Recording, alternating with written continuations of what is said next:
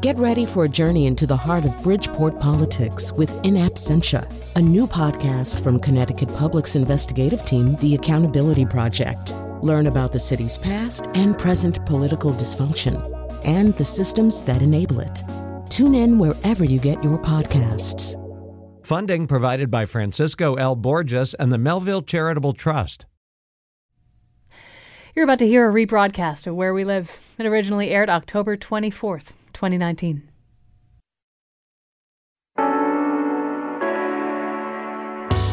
This is Where We Live from Connecticut Public Radio. I'm Lucy Nalpathanchil. The Connecticut River flows past many towns and cities in our state. Visitors to its banks in Middletown will now see a large plaque near the water. The plaque in Middletown's Harbor Park marks the city's history as a port and not only welcomed ships that carried enslaved Africans, it also was a necessary stop for the loading of local goods and provisions for colonial powers operating in the Caribbean, an important hub in the transatlantic slave trade. Today, where we live, we learn why the city of Middletown is now recognizing its contributions to slavery. Coming up, we'll also hear how some Middletown residents have been working to raise awareness about a prominent African American family. Do you know the story of the Beamans? We'll tell you about them. That's later. First, I want to welcome to the show my guest in studio, Debbie Shapiro, who is the municipal historian of Middletown, Connecticut. Debbie, welcome to the show. Oh, thank you very much for having me.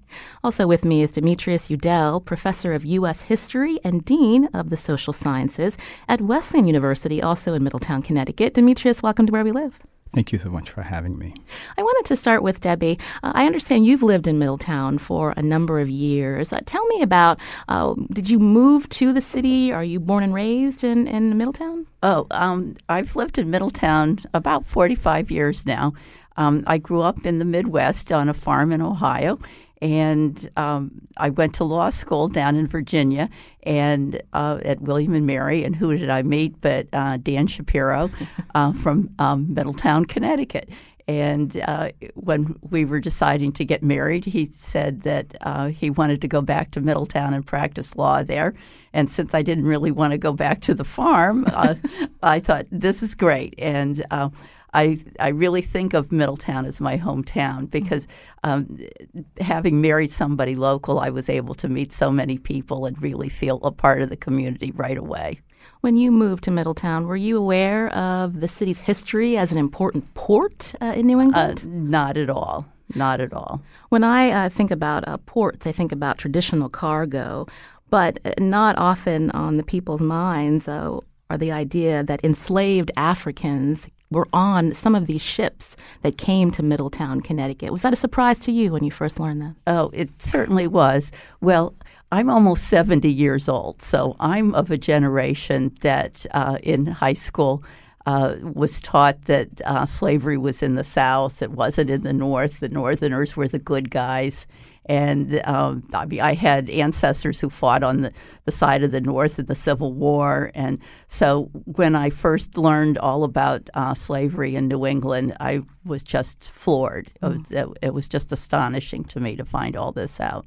I mentioned this plaque that now uh, sits by the, the Connecticut River in Middletown. I wanted you to, to read an excerpt of that text that's found on the plaque.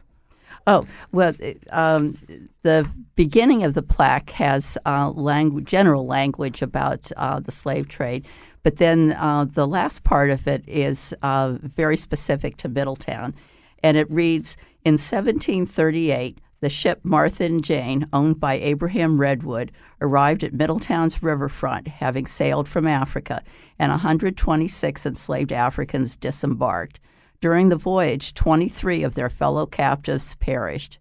In 1761, the Speedwell, captained by Middletown native Timothy Miller, also arrived carrying its human cargo from Africa.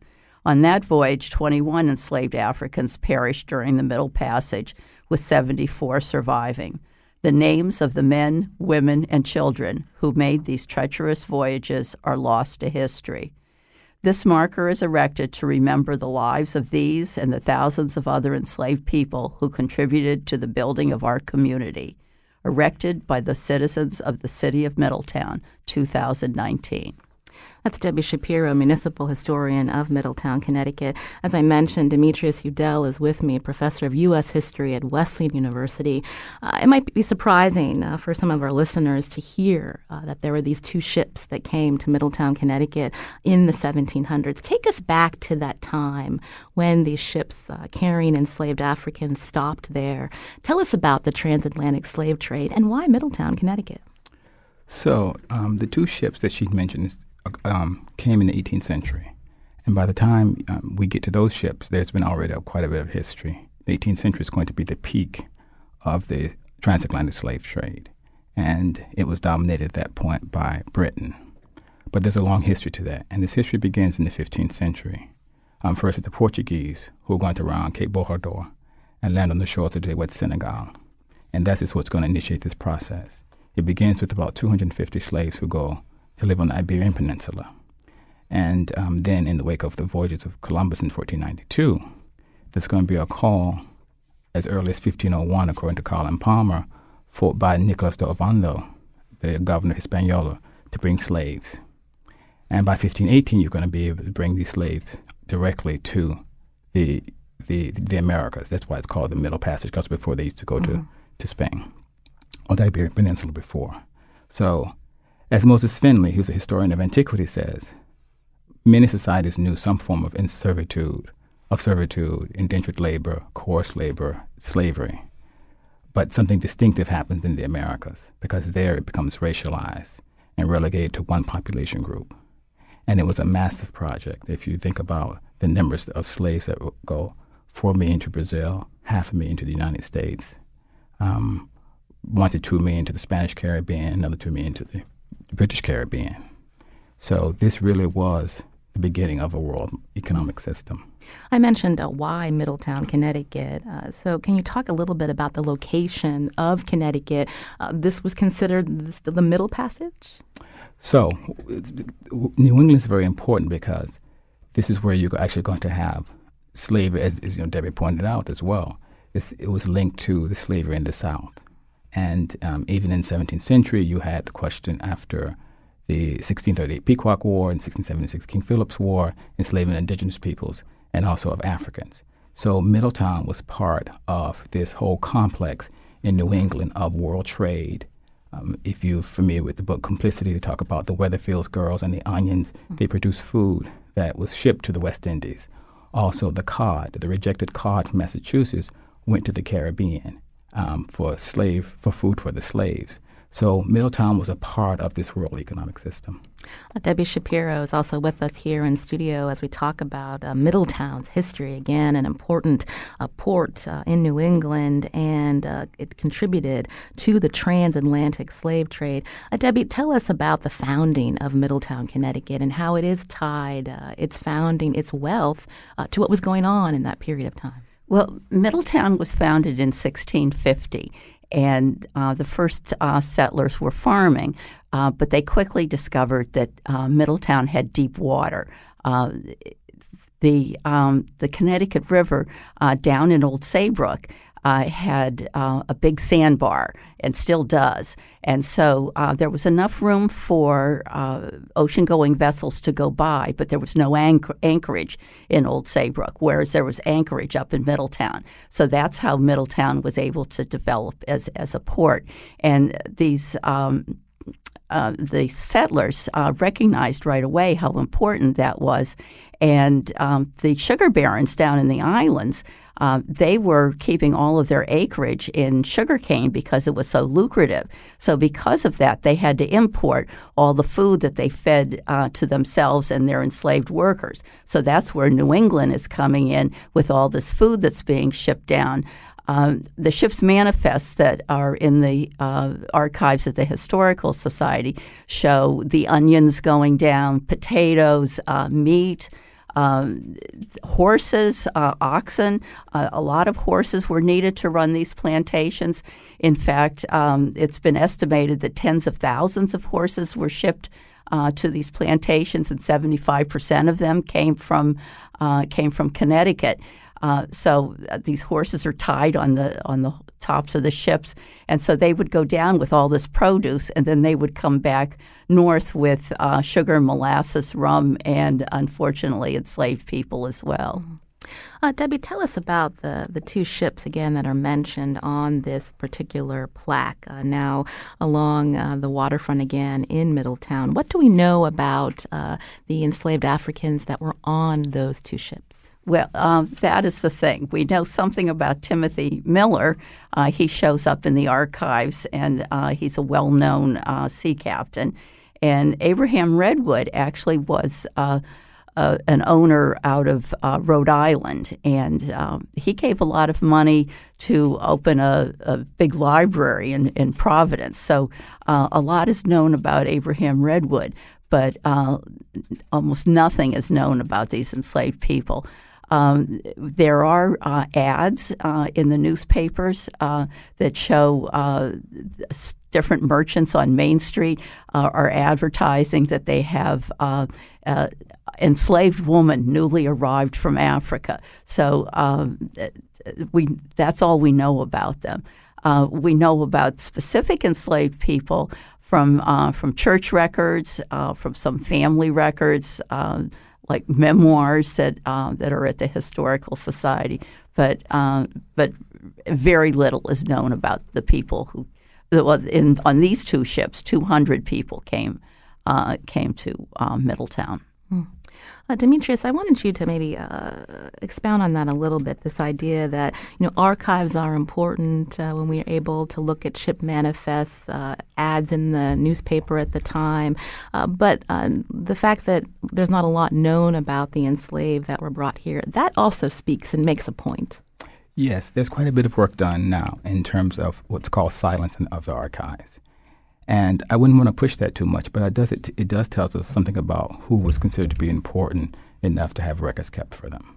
So we have to begin to think differently about history. To how how do we tell stories? And this is where you have to come. You know, it's where questions of fiction comes in. Like Toni Morrison's work is excellent, and it's helping us to sort of reimagine what it was like to live under slavery. Mm. And we have to also become comfortable with living with the fact that we don't know some things, and that's okay too, mm. right? It shows that history does have these gaps. And, um, you know, it was recorded by certain people at a certain time from a particular perspective. And these people were not valued as much. And so, therefore, their lives and their stories were not ones at the time that, you know, um, were worthy of being told. I think it might also serve as a cautionary tale for us to think about perhaps whom are we leaving out when we write our histories today so that we don't at least try to fall into the same traps. Demetrius Eudell is a professor of U.S. history and also dean of the social sciences at Wesleyan University. He's here in studio with me, as well as Debbie Shapiro, municipal historian of Middletown, as we look at efforts uh, in recent uh, weeks and months where the city of Middletown is acknowledging its connections, its uh, how it contributed to the transatlantic slave trade. If you're a resident of Middletown, we want to hear from you. Find us on Facebook and Twitter uh, at Where We Live. Uh, before we head into break, I was wondering if uh, Demetrius you could talk a little bit about, you know, our ideas, uh, especially in the North, of what uh, slavery is or was. When we hear Debbie Shapiro mention uh, these advertisements, uh, the fact that some of these enslaved Africans came off these ships and also did jobs in Connecticut and throughout New England, what kind of jobs were they doing? Well, you know, and because you didn't have the um, sort of plantation agriculture system in the North, they would do things like dig wells. Women served as nurses. Um, certainly, a lot of domestic work. And um, if you think about, um, say, the Mid Atlantic region, New York, they built, you know, the churches, taverns, um, the buildings along the Battery in New York were built by slaves. Um, Wall Street, for which it takes its name, was also built by slaves. So you know, it was a form of skilled labor, actually, right? It wasn't just agricultural labor. It was, you could say, in the mid Atlantic, semi urban, and here also agricultural and domestic, but also requiring technical skills. Craftsmanship, for example, labor was performed by slaves. There's also this narrative uh, that uh, uh, people who were enslaved, they're probably treated better in the North. What do we know about that narrative and what was really and true, uh, actually the truth? Well, I don't know how much we know because that would be very individualized. And the question of slavery is less a question of treatment and one more of political subjectivity. So Frederick Douglass's narrative is very good on this because when he's learning to read, he gives bread to what he calls the street urchins for what he called the bread of life, which meant that relatively speaking, these poor white kids may not have had as much food as he as a slave, but they also had something that he didn't have, which was a sense of mobility and what you call, for lack of a better word, freedom. So for me, the question of slavery doesn't hinge on the level of brutality, mm. but on this idea that you are forced to not have a certain kind of freedom. And then this is also intergenerational because it's transferred to your children as well. Mm. And so that to me is the defining element of, of slavery. So you might be relatively better treated on certain plantations, but that doesn't make you any more human based on the conception of the mm. slave system.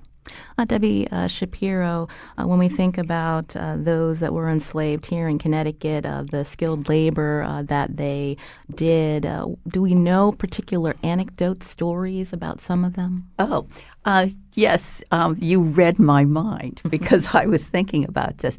Um, the largest slaveholder in Middletown was a gentleman named Philip Mortimer and he owned the largest of the rope walks. Uh, a rope walk is a uh, is the building where they would weave the hemp into the rope that the ships needed. And um, there are several stories about his enslaved people. Um, one of them uh, is documented, and um, it, it, in the in those days, whenever uh, somebody needed something that they couldn't afford and somebody else provided it, they would send a bill to the town of Middletown. So, um, in the archives at the Historical Society, there are like eight boxes of these uh, colonial bills to the town of Middletown, and one of them is Philip Mortimer billing the town for the services of his eight uh, slaves building a bridge. Uh, for the city, so uh, so they were building the infrastructure of the city, which is one aspect of what we were uh, saying on the plaque that uh, that they helped build our city.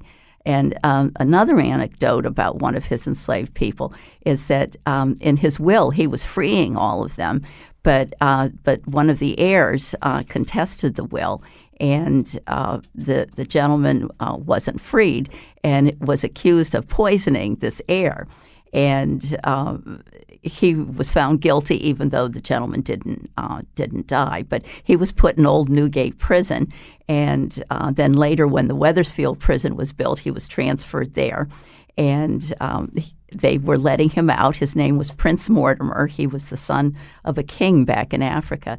And uh, he got to the outside world, but he had spent his entire life either being a slave or a a, a prisoner, so he asked to go back in, and uh, they they let him back in, and he died in Wethersfield Prison at the age of 110. Mm. So there's a whole book written about Prince Mortimer. I can't wait to read that. Uh, my guest today, Debbie Shapiro, municipal historian of Middletown, and Demetrius Eudell, professor of U.S. history and dean of the social sciences at Wesleyan University. Uh, coming up, we talk more about Middletown's efforts to acknowledge its history and do you live in Middletown? You can join us too. Find us on Facebook and Twitter at Where We Live.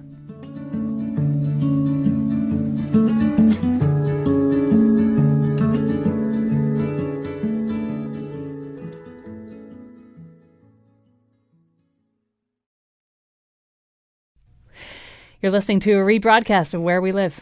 It originally aired October 24th, 2019. This is Where We Live from Connecticut Public Radio. I'm Lucy Nalpathanchil.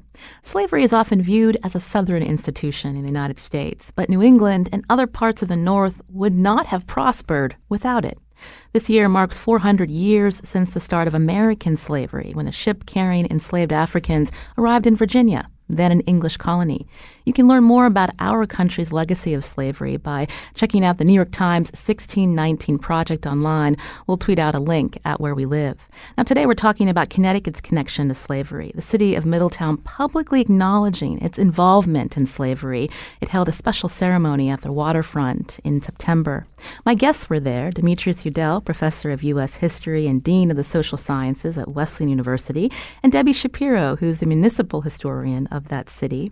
Uh, Debbie, earlier you uh, read a portion of that plaque. Again, this is uh, part of a project with UNESCO, the UN's agency that focuses on cultural heritage and preservations. How exactly did you get involved with this? Oh, um, late last year, uh, I was approached by uh, Ann Chinn, who's the head of the uh, National Middle Passage Ceremony and Port Marker Project, uh, asking if I would uh, participate and uh, apply to UNESCO to have Middletown named a site of memory. And our application was accepted, and from there, I assembled a committee. Um, and um, it was the best committee I've ever been on, and um, and I've been on dozens. So everybody uh, did their part and had great ideas about how we should put the ceremony together. Um, I went to this uh, to the mayor, uh, Dan Drew. Uh, that was my first step to make sure that uh, that the city would be on board with uh, doing the ceremony and putting the plaque down at the harbor. And he gave a very enthusiastic yes. Um, I went to the city council and uh, asked for an appropriation uh, to pay for the plaque, and uh, that was a unanimous vote as well. So uh, the committee uh, uh, went forward with its plans, and um, we had the ceremony on September 28th and um, it exceeded my expectations. We had over 400 people there, and um, all the speeches were fabulous. Uh, we had several ceremonies, uh, a Native American ceremony uh, because the Native Americans were here first, and uh, they gave um, permission to uh, proceed with the ceremony. Uh, Gary O'Neill uh, is a an elder in the Wangunk tribe, which is uh, our local tribe in uh, in Middletown, and we also had uh, African drumming, dancing, and a libation ceremony. And um, the libation is the pouring of water or wine to evoke the ancestors and to awaken them and bring them into our midst. And then we had uh, youth from Middletown uh, call out the names of the 16 West African countries where enslaved people were brought uh, to America. And uh, others called out the names of enslaved people uh, in Middletown. Mm. And so the whole ceremony uh, culminated with the unveiling of the plaque and uh, the throwing of uh, bundles of flowers uh, into the into the Connecticut River, with the hopes that uh, the the mm. flowers would reach open water uh, and bring bring peace to the to the people who perished on the Middle Passage. You mentioned the Native Americans. I wanted to go back to Demetrius uh, because we're uh, focusing on the transatlantic uh, slave trade and thinking about uh, the many enslaved Africans that were brought here and then also to the Caribbean, but also uh, what happened to the natives during that time, the founding of our country, as well as some that were even taken to the Caribbean, Demetrius. That's correct. So um, back to your really earlier point about thinking of slavery not as a Southern institution. The first slave law is going to occur in 1641 in Massachusetts, what's called the Body of Liberties. And this provided, similar to what you think of today as individual rights, but in that it also said that um, captives of war could be enslaved. And so, and this is, is occurring three years after the end of the Pequot War, beginning of the Pequot War. So um, the indigenous people are also going to be enslaved. So these histories belong together and some of them are actually going to be transported to the West Indies. So you had indigenous peoples exported and Africans imported. And this is also because the white settlers are expropriating the land of the indigenous peoples as well. So these histories should be belong, belong together, should be discussed as part of the same sort of historical complex, if you like. Uh, we heard Debbie talk about uh, this ceremony held in, in Middletown. Uh, you were also there uh, at, at Wesleyan. You focus on history and culture of slavery, abolition, and emancipation of the Americas. What do you make of this moment in our country's history where we are now taking time to think back about how this country was founded and not to follow uh, one narrative, but to include what has happened uh, to millions of enslaved Africans and, and the natives well? It's very important. I mean, this is a, this has been a long struggle. There's been quite a bit of scholarship um, trying to redefine or reconceptualize the history of this country. You can always go back to um, W. Du Bois, who wrote his dissertation in Harvard on the suppression of the African slave trade. And so every human society tells itself a story, and ours is history. And this history, you know, it tells us often of great things and doesn't want to, you know, talk about the bad things so much. But in order for all of us to feel part of a society, we all have to be included in, in that history. And so it means that it also needs to change. And I think looking at the issues today, we have to think about the kind of story we should tell ourselves of who we are to deal with some of our social urgent issues. We heard from Orlean on Facebook, uh, who wrote, It's so powerful to acknowledge the ways in which we are all connected and the harms inflicted on enslaved Africans and their descendants. Billy's calling from Middletown. Billy, go ahead. You're on the show. Yes, thank you. Um, I'm Billy. I uh, I collect rare books, and uh, um, one of the parts of my collection is books on Middlesex County. Um, and um, I was looking through one of them one day, and I saw a print of Middletown's Main Street, and on the corner of Washington Street and Main Street, there used to be a slave auction house, which um, I would suggest if people are, you know, uh, uh, doing things that that area should be blessed um, to take out the, the horror of what happens there uh, many years ago. So that's all I wanted to say to raise people's awareness about that. I was shocked when I saw it, and every time I drive by there, I think of that. Mm.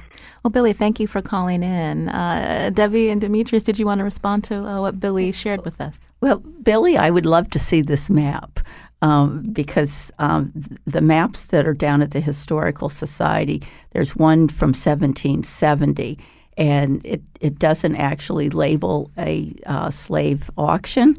Uh, it labels several uh, slave dealers, uh, Dr. Walker uh, and Captain Gleason, but neither one of them are on the corner of Washington and Main. So um, I, I would love to see this map and I really commend you for collecting uh, books about uh, the town in which you live. Mm. Demetrius.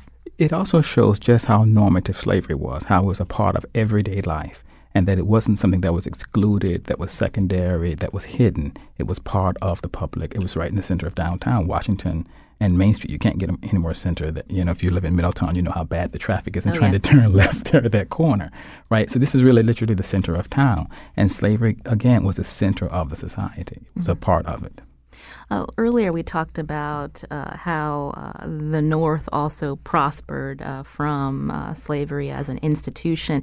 Can you talk more about how it was an economic driver? And when we say uh, when we say that, what do we mean exactly in terms of not only the economy of Connecticut and New England, but the founding of our country and how it moved it forward?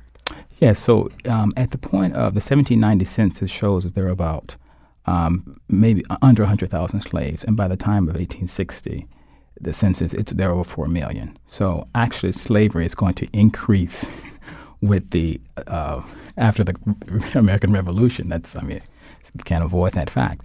So yes, it was the foundation of the economy in, in many ways. I mean, it wasn't the only thing, but the, the credit for the planters were um, provided by New York bankers right? And this is part of a global system. If you think, think about the textiles, many of the textiles went through. Um, England was really quite dominant in the 18th century. It's sort of Liverpool and Lancaster and the um, uh, Manchester and those there. But also in the U.S., you have many um, textile mills here. You had one in Thompson, Connecticut, many in Massachusetts. That, you know, they're quite well known. So this is part of, and slavery generated much of the, the cotton alone, the foreign exchange. So this was not insignificant. So in 1858, James Henry Hammond gives a famous speech in the Senate where he says, You wouldn't dare make war on slavery because this is really like, you know, your cash cow. Mm. Well, what's really interesting about that, too, is that um, the slavery really took off in the South because of the cotton crop. And the reason the cotton crop became so lucrative is because Connecticut native Eli Whitney uh, exactly. uh, invented the cotton gin and um, and that just made cotton the basic part of the economy in the United States. And in Middletown, um, the way we look at it is um, the economy was totally slave based because the farmers were making money because their produce was being shipped down to the Caribbean.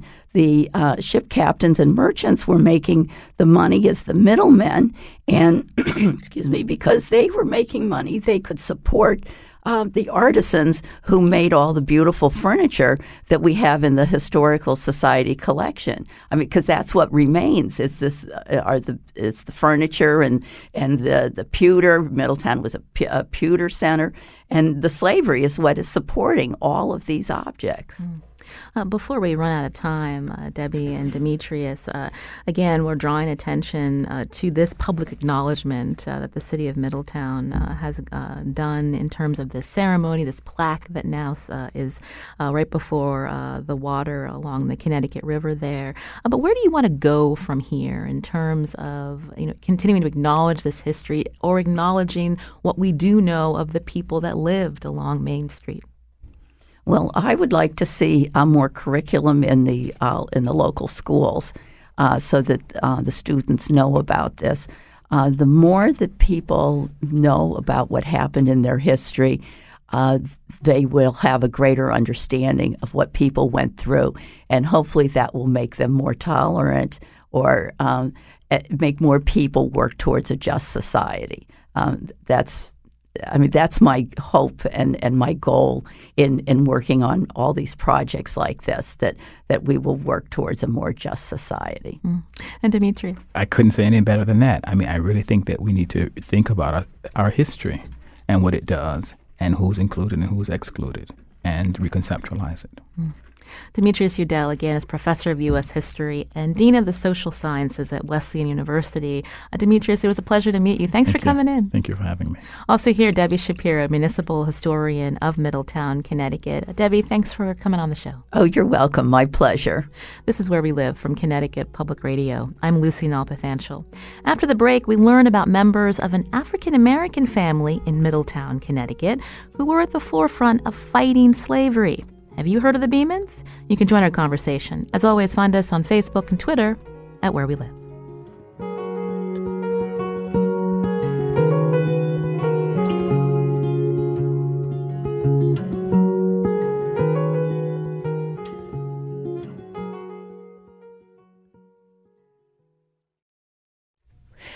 You're listening to a rebroadcast of Where We Live. It originally aired October 24th, 2019. This is Where We Live from Connecticut Public Radio. I'm Lucy Nalpathanchil. Where We Live on Connecticut Public Radio is hosting a coffee break at local coffee shops across Connecticut to hear from you. What issue or story in your community is not getting the attention it needs? I'm Lucy Nalpathanchil. Join me and the Where We Live team at Silk City Coffee in Manchester, Connecticut, Tuesday, December 10th. We can't wait to meet you. Check out Where We Live's Facebook page for more information. Now, today we're focusing on Middletown, a Connecticut city that has acknowledged its ties to slavery, going back to the transatlantic slave trade. Now, there's another effort in town that's getting attention. Have you heard of the Bemans? Their story is being highlighted after a group of community members suggested that a new combined middle school be named after the Beman family. Now, before we talk about that, we want to learn more about the Bemans. So, joining me now in studio is Marty Lohman, who's a, one of the historians at the Cross Street African Methodist Episcopal Church, also a retired high school teacher. Marty, welcome to the show. Thank you so much for having me. So, tell us about the Beman family uh, and their origins in Connecticut. Okay. Um, we are very proud that our church, the Cross Street African Methodist Episcopal Zion Church, um, is the church that actually brought the Beman family to Middletown. So they were descended from uh, someone who was enslaved, Caesar Beman? Yes. Um, Caesar Beman was the father of Jehiel Beman, who became the minister at the Cross Street Church um, 1831. Caesar uh, was able to win the freedom of his family as a result of fighting in the Revolutionary War instead of his master. And when he returned, um, his master kept his promise and um, freed him. Consequently, the seven children of Jehiel Beman and his wife uh, were freed. They lived in Colchester, Connecticut. Um, they were educated in Colchester, Connecticut at the Colchester Colored Children's School. That's not the correct name. But if you want to find out the correct name, you go to Colchester and they have renovated the school, and it's a great place for schools, mm. churches, families to visit, to hear some of the history of mm. Colchester, mm. Connecticut as a result of our great Beman family. Mm. So tell us more about the Bemans' involvement with the history of your church, as we mentioned. Jehiel Beman came as the minister. And, you know, it was at a time when enslaved Africans and free Africans, they attended the white churches. And several of them were moving away from the churches because of the fact that um, they had to sit in various areas, the balconies next to the door, and so forth. And several of them were breaking away, forming their own churches. The whites felt this was a great idea. They felt that the only reason that Africans sh- should be educated was to serve God. Consequently, they were allowed to create their own churches. The Cross Street Church, after Jehiel Beman came, became a center for education, ideas about improving your life, and so forth. Oh, for our listeners who are maybe not familiar with uh, the geography of Middletown, Connecticut, when we talk about the Bemans and uh, your church, where are they located exactly? So the first place that the church was located was at the corner of Cross Street and Pine Street. And I'm using the modern names. There were different names at that point. But right now, the Wesleyan Science Center stands where the first church um, was actually built. And so that whole area up the street was the triangle where another rendition of the church was built later on. And that triangle was actually uh, area that was purchased by Jehiel Beman's son, Leverett Beman, where he designated 11 lots that freed Africans could purchase and live. And it was a striving black middle class area. And so all of those, you know, the 11 lots, um, the church, they were all in that vicinity in Middletown, which is the Wesleyan University area mm. at this point. Uh, this is where we live. My guest in studio, Marty Lohman, one of the Cross Street African Methodist Episcopal Church historians, also a retired high school teacher, as we learn more about the Bemans, a prominent African American family uh, in Middletown, Connecticut. I wanted to bring into the conversation Jesse Nasta, who is a historian of 19th century African American history, who's also working on a book about the Beman family. Jesse, welcome to our show. Uh, thank you very much for taking my call. I'm a Middletown native, and I've really worked with everyone on this show for at least several years now. So it's um, really a pleasure to see this effort and to be part of the conversation. So you mentioned you grew up in Middletown. So when did you actually hear about the Beman family? Although I'm from Middletown, I also attended Wesleyan as an undergraduate in 2003 to 2007. So I interned at the Historical Society and um, came across their extensive files um, called the Milo Wilcox Collection on local African American families. So really, I started my research uh, around 2006 on the Bemans as a result of that. Mm.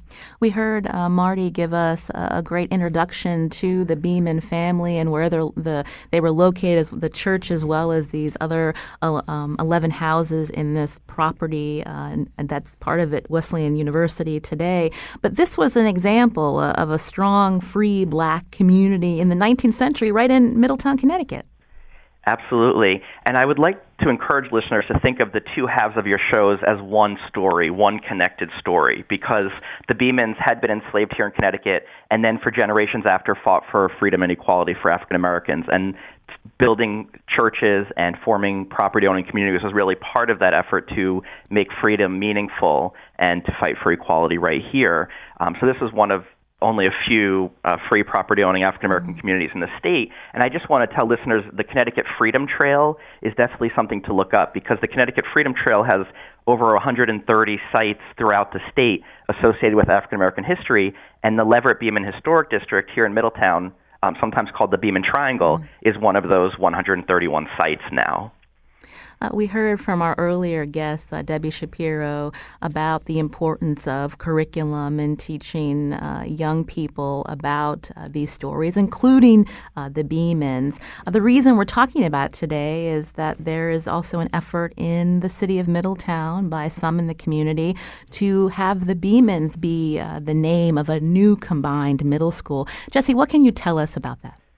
Sure. Um, so Debbie Shapiro has actually been very involved. A community member named Molly Onger has been spearheading that. She reached out to me about four months ago asking me to give input on the history of the Bemans.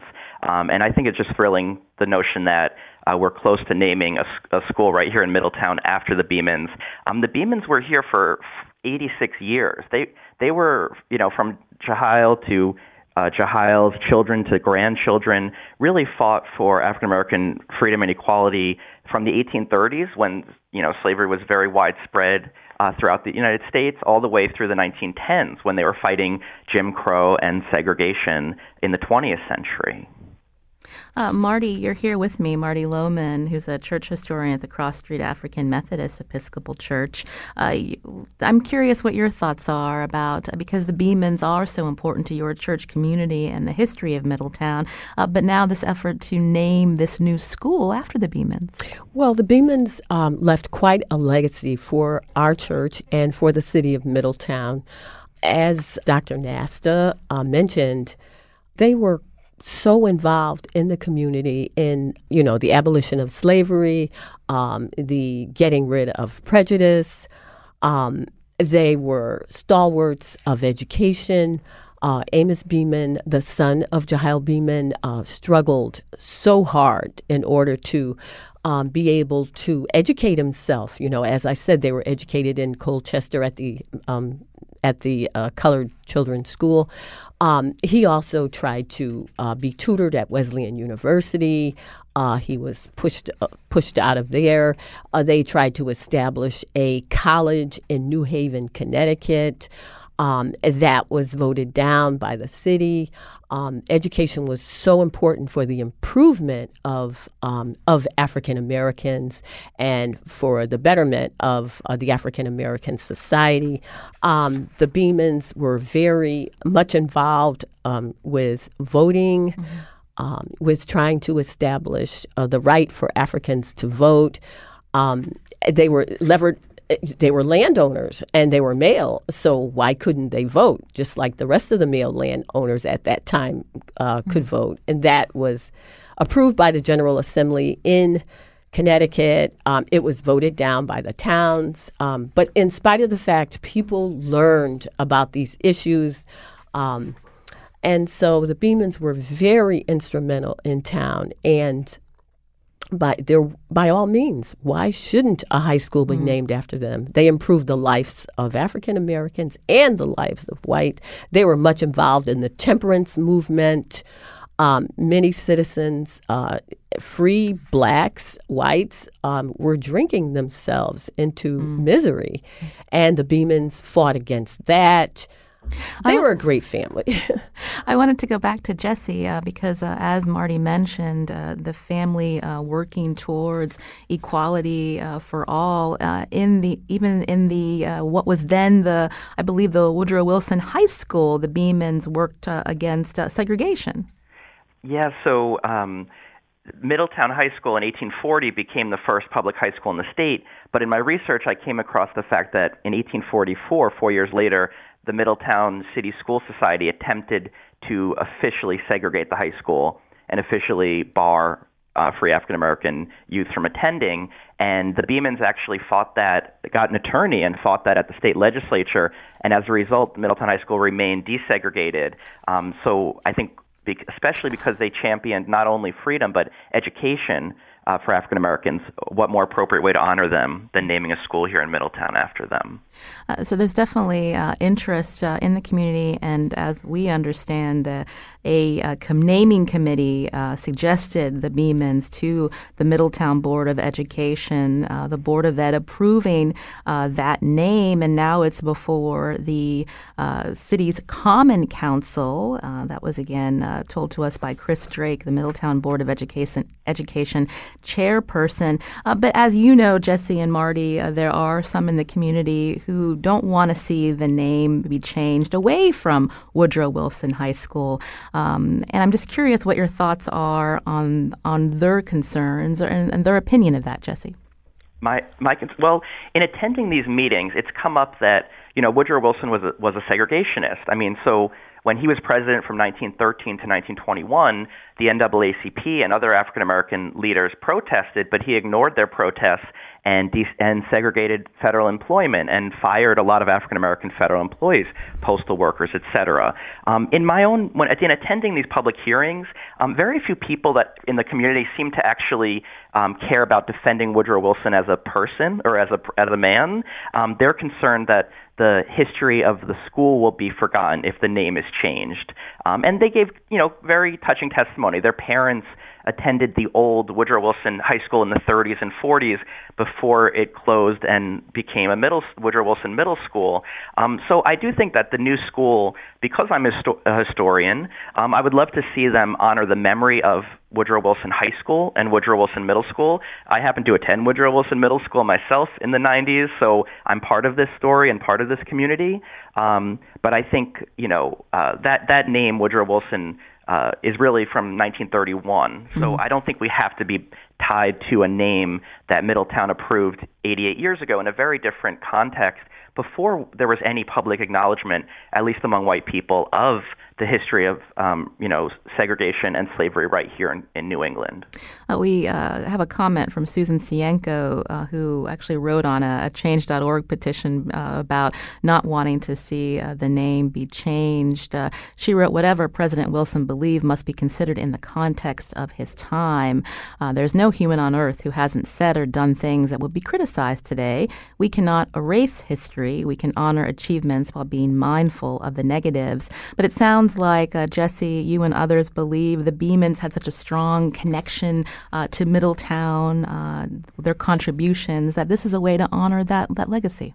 Yeah, in addressing that point, um, I feel that you know this is a new school, a new chapter. Um, the name Woodrow Wilson has been honored in Middletown for 88 years, as I said. So my point is, this is a moment when the community can really proactively look around and say who who do we most want to honor, who who most deserves this honor, um, and, and you know what I mean. And I feel like in doing that, the Bemans are a very great choice. Um, so again, it's not so much about putting Woodrow Wilson on trial. He's been dead for 90, 95 years. Um, so, you know, I don't think he particularly cares if the school's named after him. I think it's it's more a question of a community coming together, especially in light of this recent acknowledgement of slavery and segregation in New England, and saying, um, is this the choice we want to stick with going into the future? Uh, exact, you know. And I, I, see a positive for uh, the Middletown uh, school students, uh, Marty, that uh, they may one day have the, the Beman uh, family in their curriculum, that they don't have to learn about the Bemans because of a news headline. That that would be precious. Um, I, I, I do have to say that I too am, you know, a person who went to the Woodrow Wilson schools. And um, you know, as people um, talked about their positions um, and keeping the name, um, you know, I attended the meetings. Um, I will say, though, that the students who presented their arguments, I, I actually came to give a speech. I had on my maroon and gray, which were the colors of uh, of Woodrow Wilson, and you know, I I love the school, um, but the students came out in such support. And they made wonderful speeches and talked about uh, Woodrow Wilson. Um, it will be great for them to learn more about the Bemans. Um, and, you know, the ideals that they had are so pro education, so don't oppress minorities, reach down and help your brothers. Um, and so many of the ideas that education is dealing with today, bullying, you don't look down on your brothers, you help them.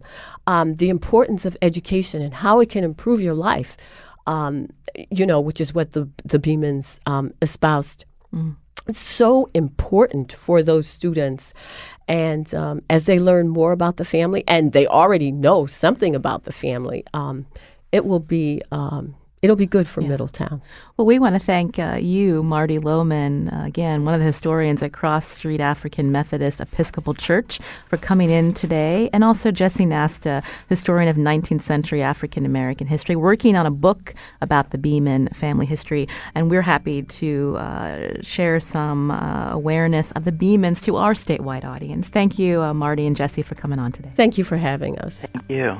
Today's show, produced by Carmen Baskauf. Our technical producer is Kion Wolf. You can always learn more about the show by downloading Where We Live on your favorite podcast app. I'm Lucy Nalpathanchil. Thanks for listening.